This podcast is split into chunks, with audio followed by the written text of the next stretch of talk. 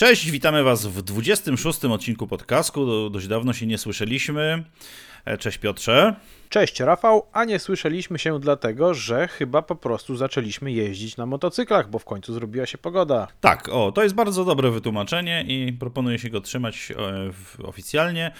E, na samym początku, jeszcze przed, przed jinglem, mam do Ciebie pytanie. Czy Ty może przypadkiem wybierasz się na jutrzejszą imprezę do sklepu Intermotors na Giewon 21?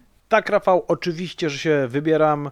Będzie to jeden z pięciu dni otwartych w salonach Intermotors, na których można spodziewać się, a albo to za chwilę Wam opowiemy. No to się dobrze składa, bo właśnie ja też się wybieram, to sobie tam zbijemy piąteczkę. Mamy nadzieję, że też wielu z Was zobaczymy w tym sklepie. No to co? Startujemy. Startujemy. No i w końcu można słuchać podcastku pod kaskiem. Podcast o motocyklach na luzie. Piotrek, ja słyszałem z nieoficjalnych źródeł, że ty miałeś jakiś niesamowicie rekordowy wynik na tej takiej maszynie do badania refleksu. Tak, w pierwszej edycji e, zgarnąłem wynik 92. Wprawdzie to było w czwartej próbie, a więc w tej nieregulaminowej, bo regulaminowe są trzy próby, ale w trzeciej próbie też miałem wysoki, chyba 87. No to ja muszę ci się pochwalić, że ja miałem 67. to jak na mój wiek to jest bardzo dobrze. No to tak akurat by wychodziło jak różnica wieku, prawda? tak dokładnie, mniej więcej. No, ale chodzi o to, słuchajcie, że kto zdobędzie najwyższy wynik na tej maszynie do ćwiczenia refleksu, na każdym z tych dni otwartych zgarnąć może kask Nolan szczękowy albo integralny, do wyboru rozmiar albo model. No właśnie, no ja i tak tutaj e, nie miałem dużych szans, ale myślę sobie, że w twoim przypadku to byłaby rzeczywiście to blisko tej nagrody byś był. No, na wasze pocieszenie słuchacze, my nie braliśmy udziału w tych zawodach. No tak, my nie możemy, ale wy możecie. E, Ale słyszałem, wczoraj byłem w, tam na, w tym sklepie, zobaczyć jakie tam trwają przygotowania i wiem też, że jest jeszcze jedna rzecz do wygrania, mianowicie jakiś komplet e, adrenaliny. E, Jakiś mesztek, mesztekowy chyba, czy coś takiego. A tak, to może zgarnąć, zdaje się, każdy, kto zdobędzie pieczątki ze wszystkich tych eventów. No i y, te osoby, które zdobędą minimum 4 pieczątki z 5 eventów, wygrać mogą trzy zestawy y, ciuszków adrenaliny, właśnie mesztek, tych takich letnich, siatkowych. No fajnie, no to w takim razie co? No to zapraszamy Was, za- zajrzyjcie y, jutro, czyli w sobotę najbliższą do sklepu Intermotors przy Giewon 21. Tam oczywiście oprócz tych atrakcji, których, które wymieniliśmy, będzie koło tortury, y, fortuny, gdzie przy zakupie dowolnej rzeczy będzie można jeszcze wylosować sobie jakiś gadżet. Będzie oczywiście jakiś grill, będzie dużo fajnych ludzi, no nie wiem, fa- fajne miejsce, żeby się spotkać, tym bardziej, że pogoda ma być taka w miarę, w miarę, może nie super na jakieś wycieczki, ale super właśnie, żeby zajrzeć, spotkać się ze znajomymi, przybić piątki i pogadać. Otóż to. Także jutro, 3 czerwca, widzimy się na Giełancie, a kolejny, ostatni y, ten dzień otwarty z edycji motocyklowej Warszawy na 5 odbędzie się 10 czerwca, czyli w jeszcze następną sobotę y, w salonie Intermotors w Galerii Młociny. Z imprez motocyklowych, moi drodzy, to nie wszystko, bo w jeszcze kolejną sobotę, 17 czerwca, wszyscy my z Motogenu będziemy na Warsaw Heritage Festival i gorąco zachęcamy, abyście wszyscy wy także tam wpadli, bo szykuje się już kolejna edycja prawdopodobnie najbardziej klimatycznej imprezy motocyklowej w Warszawie. Mam na myśli taki klimat heritage, klimat retro.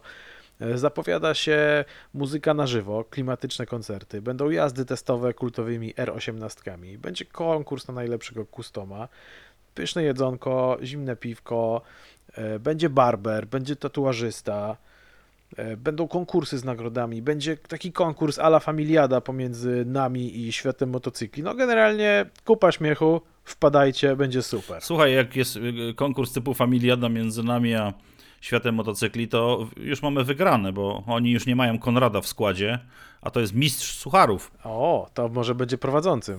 Może tak być. Dobrze, przypomnij nam jeszcze tutaj, bo mm, nie, to nie padło, gdzie będzie ten e, Warsaw Heritage Festival. No właśnie, gdzie? Warsaw Heritage Festival odbędzie się 17 czerwca, praktycznie cały dzień, w tak zwanym B-Forcie. Na warszawskim Mokotowie jest to mm, element e, starych fortyfikacji, Bifort, Warszawa, Mokotów. Rząd y, szykuje pewną ciekawostkę, bo pewnie doskonale zdajecie sobie sprawę z tego i Piotrze też. Że rząd ma wiele ciekawostek w rękach. E, tak, ma w zanadrzu taki worek z ciekawostkami. Natomiast e, o co chodzi? Chodzi o to, że dzisiaj jak buduje się drogę jakąkolwiek, to zanim ta droga powstanie, trzeba przejść przez drogę, przez mękę.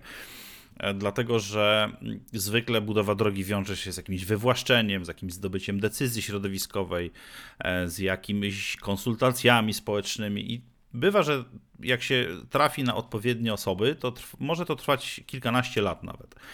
No i rząd wymyślił, że strategiczne drogi, na przykład Via Carpatia, będą budowane bez większości tych procedur. To znaczy, nie będą wymagane konsultacje społeczne, nie będzie wymagana decyzja środowiskowa, tylko y, główny inspektorat ochrony środowiska wyda jakąś tam swoją opinię i ona będzie wiążąca. No i co ciekawe, jeżeli się tak zdarzy, że na przykład ta droga będzie w jakiś sposób, mm, nie wiem jak to powiedzieć, no natrafi na jakieś ważne historycznie miejsce albo coś takiego, to tutaj też nie będą obowiązywały przepisy tej ustawy o ochronie zabytków. Więc y, te jakieś artefakty, nie wiem, ważne miejsce będzie można po prostu wywalić, nie wiem, po prostu wywieźć ciężarówką gdzieś. Nie wiem dokładnie jak to miałoby wyglądać. E, No ale z jednej strony jest to gigantyczne uproszczenie budowy, no, ale z drugiej strony no, w jakiś sposób pozbawia właścicieli tych, tych terenów, przez które droga będzie przebiegać, no, prawa do, do, do swoich terenów, do, do wa- walczenia o swoje tam jakieś mm, rekompensaty. Więc powiem wam szczerze, że to taki dziwnie pachnie jakimś totalitarnym systemem. Ty, ej, poczekaj. Tylko weź miałeś się nie rozgadywać, chłopie, bo ja usnąłem. Krótko, krótko to były raptem 3 minuty. Dobra. No. Druga rzecz związana z e, przepisami. Pewnie kojarzysz, Piotrek, że jak kupujesz jakiś używany samochód, motocykl i tak dalej, no to musisz go zgłosić e, w ciągu 30 dni do urzędu. Tak, był taki przepis i to było obarczone karą. No właśnie był obarczony karą taką w stylu Yeti, czyli tam każdy słyszał o tej karze, ale nikt jej nie zapłacił. Nie, ja tam znam kilka przypadków, że osoby zapłaciły. No, na początku płaciły po dwie stówki, a później jako recydywa to to się zwiększało. A widzisz, no to znasz, no to ty, no to ty jedyny znasz oczywiście, ale w skali kraju bardzo rzadko y, urzędy korzystały z tego mm, przepisu. Natomiast ym, problem był inny, że problem był taki, że ludzie e, zgłaszali owszem zakup takiego y, samochodu czy motocykla i to wszystko, i go w ogóle nie rejestrowali na siebie. I, po- I zrobił się tak gigantyczny bałagan w przepisach, że w tej chwili legalnie zupełnie kupujesz, nie wiem, maluszka na czarnych blachach, i go rejestrujesz, y, tfu, przepraszam, nie rejestrujesz właśnie, tylko go zgłaszasz, że zakupiłeś, zgłaszasz go na siebie i koniec. I jak on jest formalnie zarejestrowany na pana Jana Kowalskiego, rocznik y, 42, y, natomiast w praktyce ty jesteś właścicielem, bo go zgłosiłeś, jeździsz i tak dalej. I rządowi się to nie podoba i chce po prostu zlikwidować te przywileje i będą kary po prostu za nieprzerejestrowanie pojazdów w ciągu 30 dni e, będzie mm, 500 zł kary, a jak się spóźnisz pół roku, to, to 1000 zł kary. O, fantastycznie. A może po prostu zrobimy tak, jak to bywa w kilku innych krajach, gdzie tablica rejestracyjna jest po prostu na stałe przypisana do jednego samochodu, dowód rejestracyjny też i nie trzeba tego zmieniać i no niestety, u nas takich rzeczy nie ma. Jingle, następny temat. A w temacie tych ciekawostek, którymi rząd rzuca jak z worka, jest kolejny, hm, tym razem całkiem ciekawy, zakaz, nad którym rząd pracuje, a którym jest zakaz wyprzedzania się dla ciężarówek. Jest taki plan, słuchajcie, że na drogach ekspresowych i autostradowych, takich, które mają dwa pasy, już od sierpnia 2023 roku ciężarówki po prostu nie będą mogły się wyprzedzać. Kierowcy przeszczęśliwi na pewno z tego powodu. No właśnie budzi to sporo kontrowersji, bo na pierwszy rzut oka, o spoko, kierowcy osobówek, osobówek w końcu nie będą się złościli na te wyścigi słoni, czyli te ciężarówki wyprzedzające się z niską różnicą prędkości. Ale z drugiej strony przewoźnicy się burzą, że to spowoduje potężne zatory, że generalnie autostrady z dwóch pas staną się jednopasmowe, bo po prostu prawy pas będzie zajęty rzędem ciężarówek. No i jak to będzie w praktyce jeszcze nie wiemy, bo to jest dopiero, dopiero pierwsza faza tworzenia tego przepisu, więc nie ma co dzielić skóry na dziku, czy jakoś tak. Zobaczymy, pojeździmy, poobserwujemy. No, ale powiem Ci szczerze, że mam takie dwie wątpliwości. Pierwsza jest taka, że u nas e, to prawo jednak jest w większości, no może nie w większości, ale takie przepisy drogowe są często martwe, e, bo nie ma komu tego egzekwować, więc policja znowu będzie jakieś akcje organizować od czasu do czasu, a na pozostałych odcinkach będzie to, co było. Druga sprawa jest też taka, że z punktu widzenia kierowcy ciężarówki może to być też poważny problem, bo byłem ostatnio w Zduńskiej Woli na takiej imprezie bardzo fajnej dla młodzieży motocyklowej i jak wracałem, to prawym pasem jechał gość z, takim, z taką naczepą do przewozu drewna. I on jechał z prędkością jakichś 60 km na godzinę. No i teraz sobie wyobraź, że za nim jedzie 20 ciężarówek, które mogą legalnie jechać 89 e, na godzinę, no bo... A no to akurat takie przypadki ten e, już w tej pierwszej fazie e, przepis uwzględnia, bo będzie to zakaz wyprzedzenia się ciężarówek pod warunkiem, że nie będzie tam jakiejś dużej, znaczącej różnicy prędkości. Aha, czyli To- znowu nic konkretnego i znowu martwy przepis, bo będą się i tak wyprzedzać tłumaczyć, że no przecież różnica prędkości, Była znaczna, przekraczała 1,5 km na godzinę. no to jest tak, to jest, wiesz, 0 a 1,5 to jest znaczna różnica, bo to jest przecież... Oczywiście. No, nie wiem, mam poczucie, że to jest znowu kolejny bezsensowny przepis, który można było zrobić dobrze, a zrobiono po polsku. No właśnie tutaj ciekawostka, bo y, portal 40 ton przytacza, że być może to będzie podobna, y, podobny trop, jakim poszła Belgia, czyli Belgia wtedy odgórnie zakazała wyprzedzania dla ciężarówek, po czym na drogach pojawiła się cała masa niebieskich znaków dopuszczających takie, dopuszczających takie wyprzedzenia na poszczególnych odcinkach. Więc tak jakby znowu bez sensu. Ciekawe, kto znajomy robi znaki drogowe. Muszę to pogrzebać. Pewnie słyszeliście, że Emil Rau, czyli łowca fotoradarów, został uznany niewinnym w takiej bardzo dziwnej sprawie. Otóż nie podał on e, pełnych danych osoby, która miałaby kierować pojazdem w chwili popełnienia wykroczenia. No bo wiecie, że jeżeli złapie was fotoradar, waszej twarzy nie widać, no to macie obowiązek pod karą tam chyba nawet 8 tysięcy złotych podać e, dane osoby, która w tej danym momencie kierowała waszym pojazdem. Tak, faktycznie jest taki obowiązek. Nawet przyznam y, y, ze smutkiem i, i, i z żalem, że mam przed oczami e, dokumenty z Głównego Inspektoratu Transportu Drogowego, który prosi mnie o wskazanie kierującego samochodem i tam jest takie piękne zdjęcie mojego samochodu. No, to jest taka dość dyskusyjna sprawa, bo tu niby mm, jest tak, że nie powinno się wkopywać własnej żony, własnych bliskich i tak dalej, a ins- Inspekcja Transportu Drogowego to wymusza. No, ale to jest jedna z wielu takich rzeczy w polskim prawie. Natomiast Emil Rau podał te dane, podał imię i nazwisko. No i oczywiście i ITD się upomniała o resztę. Czekaj, i Tak. to tyle. Tylko Ty, imię. tylko imię, nazwisko, bez, bez niczego innego, bez PESEL-u, o którego mnie tutaj proszą. Ja, Jan Kowalski. No i inspekcja nie mogła się dowiedzieć dokładnie, kto, kto jest y, tym Janem Kowalskim. Nie mogła wysłać y, zawiadomienia i tak dalej. No więc się upomniało te dane. Emil grzecznie odmówił. No i sprawa trafiła do sądu. I sąd stwierdził, że Emil Rau miał prawo mm, tak zrobić, czyli podać tylko imię, nazwisko, dlatego że ustawa nie obliguje go do podawania pełnych danych, tylko obliguje go do wskazania osoby, która kierowała pojazdem. No i on tą osobę wskazał z imienia i nazwiska w dodatku. Druga sprawa, czy to była prawdziwa osoba, no tego już jakby nie, nie ustalamy. Natomiast e, no jest to jakiś kolejny idiotyczny zupełnie paradoks, który doskonale świadczy o tym, że w Polsce mamy niebywały talent do natychmiastowego omijania przepisów, które są wprowadzane. I to pewnie dlatego nasze przepisy mają grubość instrukcji obsługi kobiety, czyli tam jakieś miliard 400 milionów stron. No, ale w sumie udało mu się, ale z drugiej strony trochę by było to nieodpowiednie i faktycznie może i niezgodne z RODO, że jeżeli daję koledze się przejechać samochodem, to co muszę spisać jego PESEL, jego miejsce zamieszkania, numer dowodu? No właśnie nikt tego nie rejestruje przecież. To może w firmie, jak jest ewidencja środków transportu, ale normalnie tego nikt przecież nie notuje. A mało tego, czasami się tak zdarza, że pożyczasz e, samochód na przykład koledze, który jedzie na wakacje. No i gdzieś w połowie drogi kolega się czuje zmęczony, daje samochód żonie.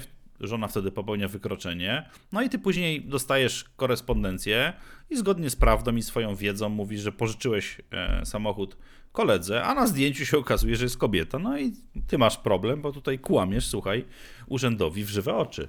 Ciekawe rzeczy, ciekawe. Moim zdaniem tutaj najlepszym rozwiązaniem, chociaż to nie powinienem podpowiadać, ale najlepszym rozwiązaniem jest to, co jest stosowane na przykład w Norwegii, w Szwecji i w wielu innych krajach, że właściciel pojazdu odpowiada za swój pojazd. Jeżeli pożycza go, no to niestety musi się liczyć z tym, że dostanie na przykład mandat do zapłacenia za kierowcę. I niech on już sobie z kierowcą ustala. No u nas niestety trzeba kierowcę ustalić, na czym korzystamy my, motocykliści, bo mało który fotoradar jest ustawiony do rejestrowania tylnej tablicy pojawiły się nowe motocykle i tutaj warto wspomnieć szczególnie cztery modele BMW, bo aż cztery się ostatnio pojawiły. Pierwszy to jest e, czyli taka miała to być sportowa, a jest taka trochę łobuzerska wersja R18. Mm, On jest wpisany w taki aktualny trend, e, który reprezentuje mm, na przykład Harley Davidson Lowrider, czyli ma na przykład taką wyższą kierownicę. Ape Hanger ma e, kufry, czyli jest taki w takim stylu bagera.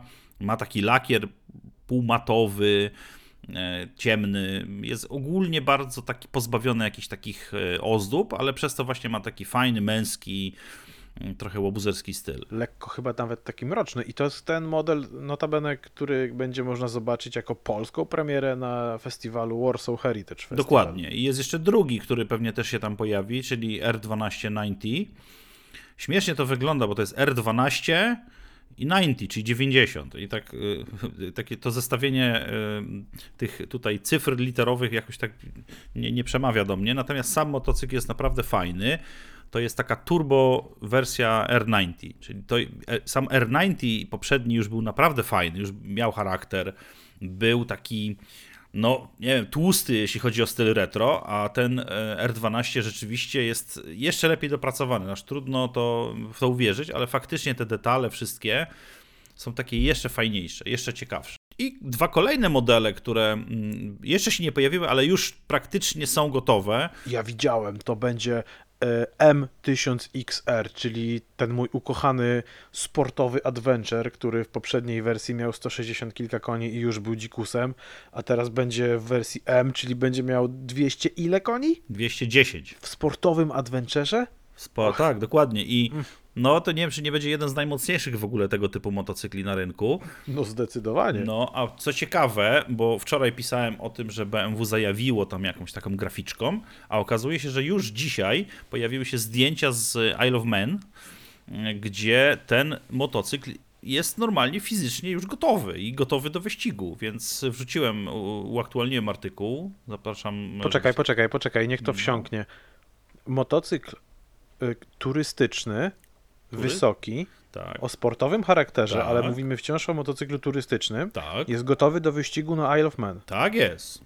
Tak jest. Jest, akcja. Jest dopchany karbonem, e, jak można się spodziewać. Oczywiście na boku ma takie wielgachne logo M, zgodne z tą grafiką, która pojawiła się w artykule i na mediach społecznościowych BMW Motorrad. No i wygląda po prostu kozacko, mimo tego, że on nie jest taki może jakiś spektakularnie mm, ubarwiony, o tak bym to powiedział, bo jest y, szary i karbonowy, ale widać tam tą muskulaturę, naprawdę ten e, potężny silnik, e, te, te karbony, to wszystko robi ogromne wrażenie. Także myślę, że no to będzie sztosowa premiera tutaj. Jedna z chyba z najważniejszych w tym roku.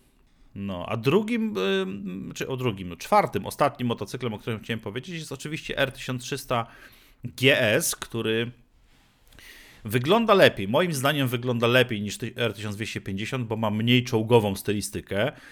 Ma dość kontrowersyjną przednią lampę, bo ta lampa jest tak osadzona trochę w tym dziobie, dlatego żeby zrobić miejsce dla sporego pola radaru, który jest z przodu i z tyłu. A z tyłu z kolei jest ciekawe rozwiązanie znane z S1000RR, czyli tylne lampy wkomponowane wyłącznie w kierunkowskazy. Tak, po prostu masz dwa kierunkowskazy i w tych kierunkowskazach są kierunkowskazy, światła stopu e, oraz mm, światła jakieś tam po, pozycyjne czy coś takiego. No wszystko, co tam trzeba po prostu jest. Ciekawe, ciekawe. Myślę, że stworzenie nowego GS-a musiało być dla BMW potężnym, ale to potężnym wyzwaniem, bo przecież to jest jeden z najbardziej konkurencyjnych segmentów te motocykle Adventure. GS ma swoją legendę, a tu mamy nowego GS-a i co teraz BMW wprowadzi? No, bardzo interesująca to będzie premiera. Przekonamy się, jak ten motocykl jeździ. Na pewno będziemy go testowali. Nie widzę innej możliwości. Jestem bardzo ciekaw tego sprzętu. No, ja też. Ale to nie wszystko, bo e, mówimy tutaj o BMW, o BMW, a tymczasem jak Filip z Konopi na zielono wychodzi Kawasaki, które zapowiada, że 6 czerwca, czyli już za chwilę, odbędzie się premiera między innymi, uwaga, ZX6R, czyli sportowej 600, czyli gatunku, który no, uznawany jest już za wymarły, a Kawasaki mówi nie, hola hola. I wzięli ten motocykl, odnowili, prawdopodobnie dadzą mu pełną elektronikę, ekrany, kontrolę trakcji i te wszystkie czujniki. Mhm. Do tego będzie miał homologację Euro 5 do użytku na drogach publicznych. To jest niesamowite. Czyli to jest to takie zielone, co oni zapowiadają w e, social mediach, że tak, że już niedługo coś tam, że, że wraca, coś tam tak, wraca. to to, to prawdopodobnie będzie to. Ja myślałem, że to czwórka. Nie, to ZX6R, normalna, sportowa, rzędowa, y, 600, Hmm. czterocylindrowy silnik. Wprawdzie prawdopodobnie spadnie moc tego motocykla względem poprzedniej edycji, nie będzie miał 130, a 122 konie. To prawdopodobnie w celach homologacyjnych zostało wykonane. Mhm. Aczkolwiek jestem przekonany, że będzie można dokupić jakiś pakiet torowy, który przywraca pełną moc 130 koni. To oczywiście są tylko Mhm. spekulacje, ale wszystkie plotki, znaki na ziemi i niebie wskazują, że za 4 dni zobaczymy nową 600 sportową. Ha, No, cie, ciekawe, czy to będzie ZX6R SE na przykład, wzorem e, Versusa, skoro będzie miała te różne tam systemy elektroniczne. no zobaczymy jak to będzie, zobaczymy. Myślicie, drodzy słuchacze, że jest jeszcze miejsce na rynku na sportowe 600 nowe, które pewnie nie będą tanie?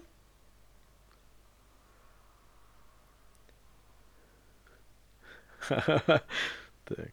E, oczywiście w Europie, bo to w Europie nie ma 600, bo w Stanach, w Azji no one są normalnie w sprzedaży. A skoro już tak opowiadamy o różnych producentach motocykli, to Rafał pewnie oglądałeś storiski na motogenie. W miniony weekend byłem e, na torze Misano na evencie Aprili i muszę wam, drodzy słuchacze, opowiedzieć, co tam się działo. E, Otóż być może słyszeliście o takim wielkim zlocie Ducati jak World Ducati Weekend.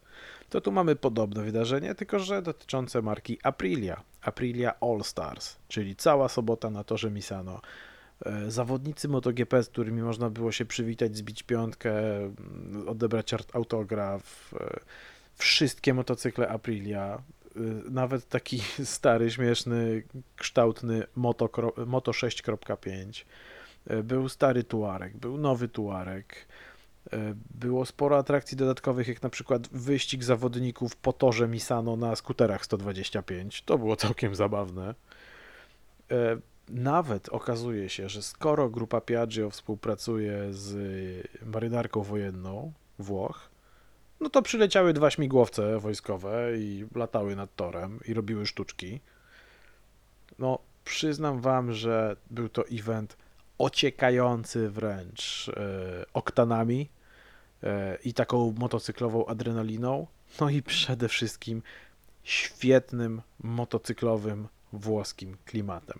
Więc jeżeli motocykle Aprilia i generalnie motocykle to jest to, co was kręci, musicie tam być za rok.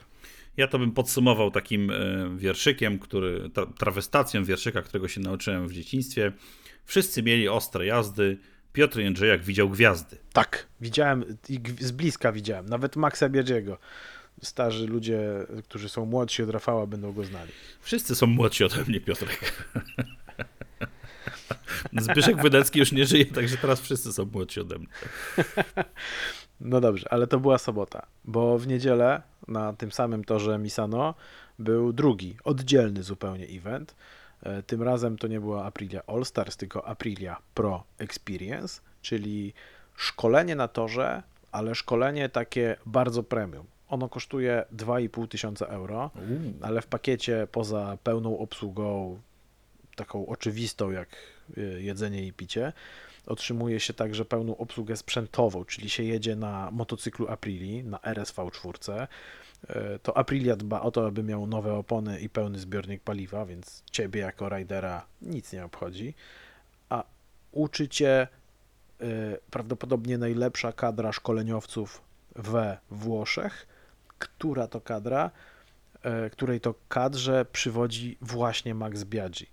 Więc przyznam wam, że doświadczenie, jakim jest e, jazda e, RSV4 po torze klasy Grand Prix uwagi, które daje Max Biaggi albo kierowca rozwojowy Aprilii e, Salvadore, albo wielokrotny mistrz Włoch, no było to wrażenie niezapomniane i przyznam, że pomimo, że byłem na wielu szkoleniach i eventach w swojej dziennikarskiej kilkunastoletniej karierze, to ten event dał mi najwięcej, jeżeli chodzi o moją technikę jazdy. Do- Dostałem tutaj kilka takich wskazówek, o których wcześniej wiedziałem, ale nie bardzo wiedziałem, jak je wdrożyć w życie, a tutaj kilka cennych porad kilka cennych pytań sprawiło, że no, chyba jeżdżę na torowo, mimo że bywam na torze niezbyt często, to wszedłem na jakiś wyższy poziom.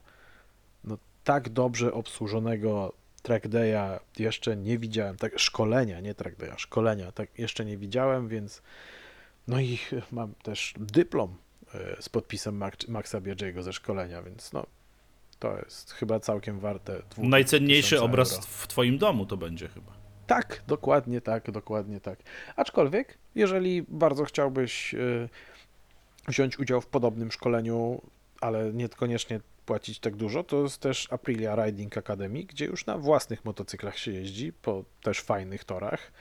Może bez Maxa Biaggiego, ale z y, niezłymi instruktorami, no ale to jest, no i to już jest wtedy sporo tańsze.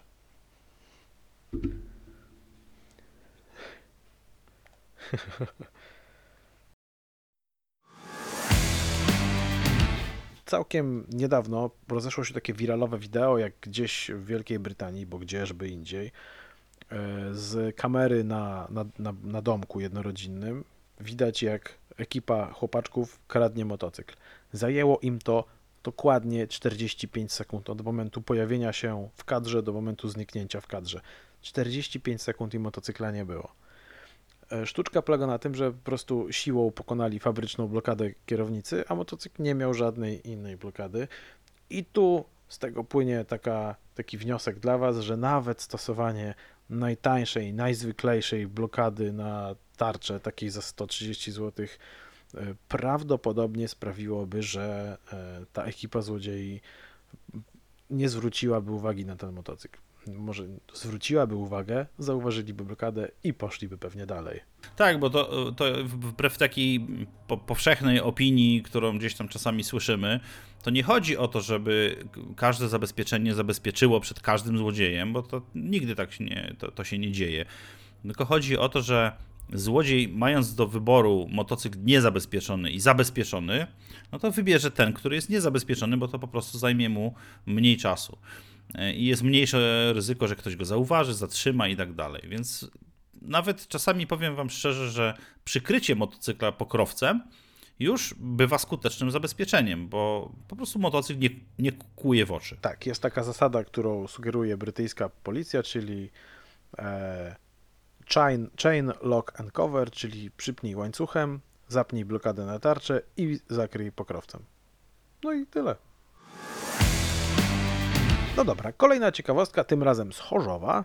Okazuje się, że ktoś wpadł na pomysł, jak zarobić swój pierwszy milion i jakiś 42-latek z Chorzowa nagrywał kierowców, którzy łamią przepisy, a później podchodził do nich i powiedział, że i mówił, że jeżeli e, szantażował ich po prostu, że jeżeli nie dadzą mu odpowiedniej e, ilości gotówki, to on ten film zgłosi na policję i ci ludzie dostaną odpowiednio większy mandat. Wyobraźcie sobie, że w końcu trafiła kosa na kamień i e, pewna kobieta sama zgłosiła się na policję prawdopodobnie mandat dostała, ale także zgłosiła tego gościa. No i teraz policja już ma trzy tego typu przypadki, e, których dopuścił się ten gość, więc jeżeli znacie kogoś, kto też padł ofiarą, to policja w Chorzowie czeka na kolejne zgłoszenia. Y, Drodzy słuchacze, muszę dać, wa- dać Wam znać, że macie tydzień na to, aby zgarnąć dwie podwójne wejściówki na grubą, potężną imprezę, na której notabene Rafał też będzie. A imprezą tą jest festiwal z okazji e, 120 urodzin e, Harley'a Davidsona i kulminacja tych, e, tych obchodów urodzin odbędzie się w Budapeszcie. Przewiduje się, że będzie tam ponad 100 tysięcy osób. Będzie parada przez miasto. Będzie ogrom, ale to ogrom atrakcji, bo impreza ma trwać 4 dni. No i na portalu mamy dla Was konkurs, w którym możecie zgarnąć wejściówki. Bardzo proste pytanie, dwa razy dwie wejściówki, wejdźcie, sprawdźcie. Tak jest, zapraszam serdecznie, bo będzie kilka osób z Polski, e, także nie będziecie sami w razie czego. e, Chętnie Was e, tam poznamy, w jakiś sposób się zintegrujemy, także serdecznie zachęcam.